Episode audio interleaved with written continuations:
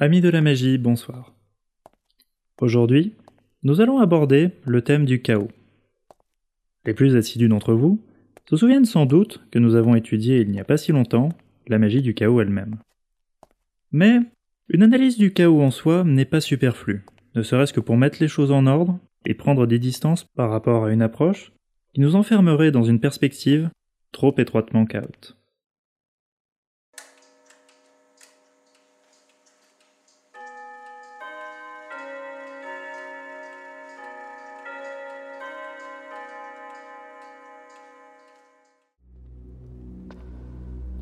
J'ai fait ce que j'ai fait pour le bien du royaume.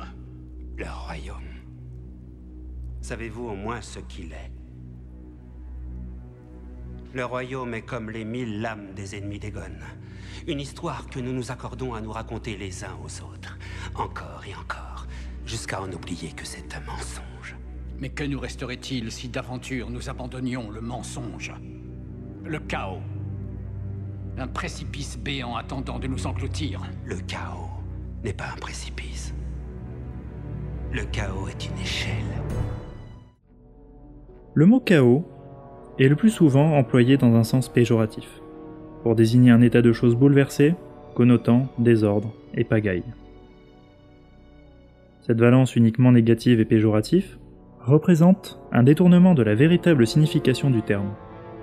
En réalité, le chaos ne constitue pas le point final d'une dégradation continue qui annihilerait l'ordre, mais tout au contraire, l'état initial, préexistant à la manifestation universelle, où tout se tient pour ainsi dire en germe. Le monde apparaît en tant que tel, littéralement, lorsqu'un ordonnancement est effectué à partir des virtualités coprésentes à l'état primordial. C'est ce que désigne l'expression latine ordo ab chaos l'ordre émergent, pour le dire ainsi, du chaos. On trouve la même idée exprimée dans la conception grecque du cosmos, qui renvoie originellement à la représentation d'une chevelure peignée, c'est-à-dire là encore, mise en ordre.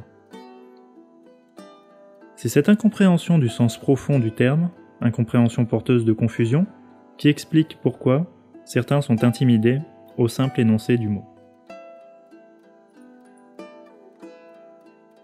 C'est parce qu'il reconduit à l'origine que le chaos peut, et même doit, être pensé conjointement à la notion d'arché. Celle-ci désigne le commencement, le principe, au sens du princeps, d'une chose, quelle qu'elle soit. L'arché, c'est en ce sens l'origine créatrice. Nous pouvons donc dire du chaos qu'il est, au sens littéral du terme, archaïque, c'est-à-dire premier et créateur. Le chaos est ce qui engendre ce système de formes, aussi bien être que chose, que nous nommons le monde. Hésiode le donne à comprendre dans cette théogonie lorsqu'il déclare Donc avant tout fut abîme, chaos, puis terre, Gaïa, au large flanc. D'abîme, chaos, naquirent Ereb et la noire nuit. Le chaos enfante ainsi le monde dans tous ses aspects, y compris les plus problématiques, voire les plus effrayants. Dans son étude intitulée La nuit et les enfants de la nuit dans la tradition grecque, Clémence Ramnou souligne que Du chaos sort la ténèbre, Erebos.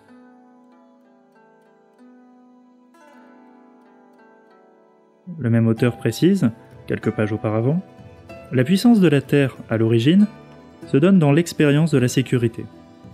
La puissance du chaos, à l'inverse, se donnerait-elle dans l'expérience de la chute ou du vertige? Tout commence par une première opposition. Elle ne renvoie à rien de visible ni de préhensible, à peine chose concevable ou énonçable. Elle renvoie à la polarité affective de la sécurité et de l'angoisse. Nous pouvons commenter ces lignes en disant que celui qui perçoit l'origine de tous les êtres et de toutes les choses sent métaphoriquement le sol qu'il avait toujours tenu pour ferme se dérober sous ses pas. Ceci parce que sa propre solidité existentielle, son assurance ontologique en quelque sorte, lui paraît soudain faire problème. Comme le dit Nietzsche, celui qui regarde trop longtemps dans le fond de l'abîme, celui-là, l'abîme regarde au fond de lui. Si l'on se transporte de l'Occident à l'Orient, un concept analogique à celui de chaos est offert par celui de vide. Le mot dhyana en sanskrit, chan en chinois ou zen en japonais ne désigne pas le simple contraire du plein, mais bien plus profondément, dans tous les sens du terme, la vacuité originelle et engendrante. Tout comme le chaos, le vide enfante ce qui fait monde. Dans le Tao Te King, Lao Tse parle significativement de ce qu'il nomme par une image, car les mots sont ici impuissants à faire mieux qu'évoquer, lui de la femelle sombre. Il s'agit de la matrice primordiale d'où jaillissent, avant de s'y engloutir de nouveau, les dix mille êtres. Expression par laquelle la tradition chinoise nomme l'intégralité de ce qui existe, cela même que les hindous appellent manifestation universelle. Nonobstant les différences de formulation culturelle, il est frappant de constater combien l'intuition du sage taoïste rejoint celle du poète béotien. Lao Tzu aperçoit tout comme le fait Hésiode, un avant du monde que chacun exprime bien évidemment selon des cadres référentiels de sa propre culture. Dans une note infrapaginale qu'elle apporte à la théogonie, Gabriella Pieronti offre une validation à cette thèse en écrivant Chaos n'est pas le désordre, mais la béance originelle. En rapprochant ce mot d'un verbe grec signifiant s'ouvrir, à l'évidence, la distance n'est guère grande entre cette béance et lui de la femelle sombre qu'évoque Lao Tse. D'un point de vue cette fois-ci pratique plus que conceptuel, il convient de souligner l'importance du vide dans la méditation zen. Les grands maîtres de cette discipline tels que Taisen Dechimaru ou Dete Suzuki insistent sur la nécessité de parvenir au silence intérieur, ce non mental qui s'obtient par le lâcher-prise et ramène à la fin le pratiquant au moi originel une fois dissipé les illusions mondaines de l'ego. Excuse-moi. Beaucoup trop pensé. Beaucoup trop pensé. Sabre. Monde autour. Ennemi. Beaucoup trop pensé. Non pensé. Non pensé. Ce silence intérieur, état dans lequel le monde n'est plus représenté et parlé, mais immédiatement saisi et éprouvé, ouvre la perception intuitive de cet avant du monde que la tradition occidentale nomme chaos et son homologue oriental vide.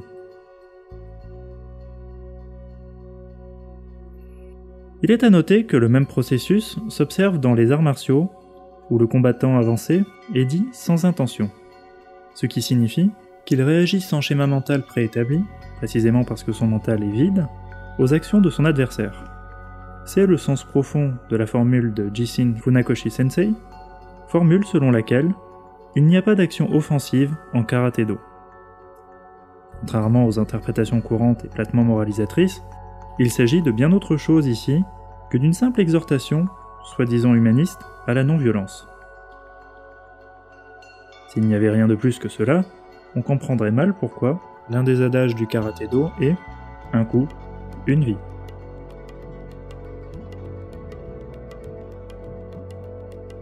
Les arts martiaux, au même titre que la magie, sont une voie spirituelle, tout au moins lorsqu'ils sont appréhendés selon leur véritable essence et non travestis en sport.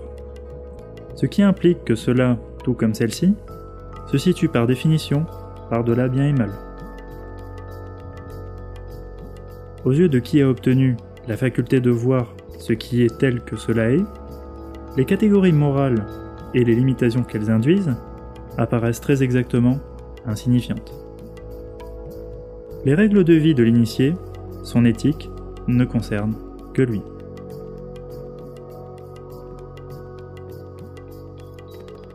Parce qu'il est l'origine, le chaos est également l'indéterminé en tant que tel. La potentialité en soi, le lieu ou le non-lieu de tous les possibles. Arthur McCann, qui fut membre de la Golden Dawn, l'exprime dans son roman intitulé le grand dieu Pan, où l'un des protagonistes a soudainement une perception fugace de ce qui se dissimule à l'ordinaire sous ce que les anciens nommaient le voile d'Isis. Un silence infini sembla tomber sur toute chose. Les bois se turent. Déclare le personnage, qui pressent Pendant un fragment de temps, quelque chose qui n'était ni l'homme ni la bête, ni la vie ni la mort, mais toute chose mêlée, l'apparence mouvante de toute chose. C'est en se saisissant de ce surgissement de l'informel qu'opère le magicien, lequel impose, par sa volonté et la concentration de son énergie, une forme à ce qui était jusqu'alors indéterminé. La magie n'est autre que l'organisation du chaos. Et tandis que des océans de mystères demeurent, nous avons néanmoins déduit que cet art s'appuyait sur deux choses. La maîtrise et l'équilibre. Il est indispensable de ne pas oublier que cette manipulation des forces primordiales exige de la part de celui qui s'y livre un grand équilibre intérieur, c'est-à-dire un ancrage, sous peine de succomber à la puissance même qu'il a évoquée. De très nombreuses pratiques magiques fonctionnent en s'appuyant sur cette logique de mise en œuvre des forces chaotiques, ce qui suppose à l'évidence une représentation préalable de la forme que l'on souhaite leur donner en tant que support de l'action. Mais ça, c'est un autre sujet.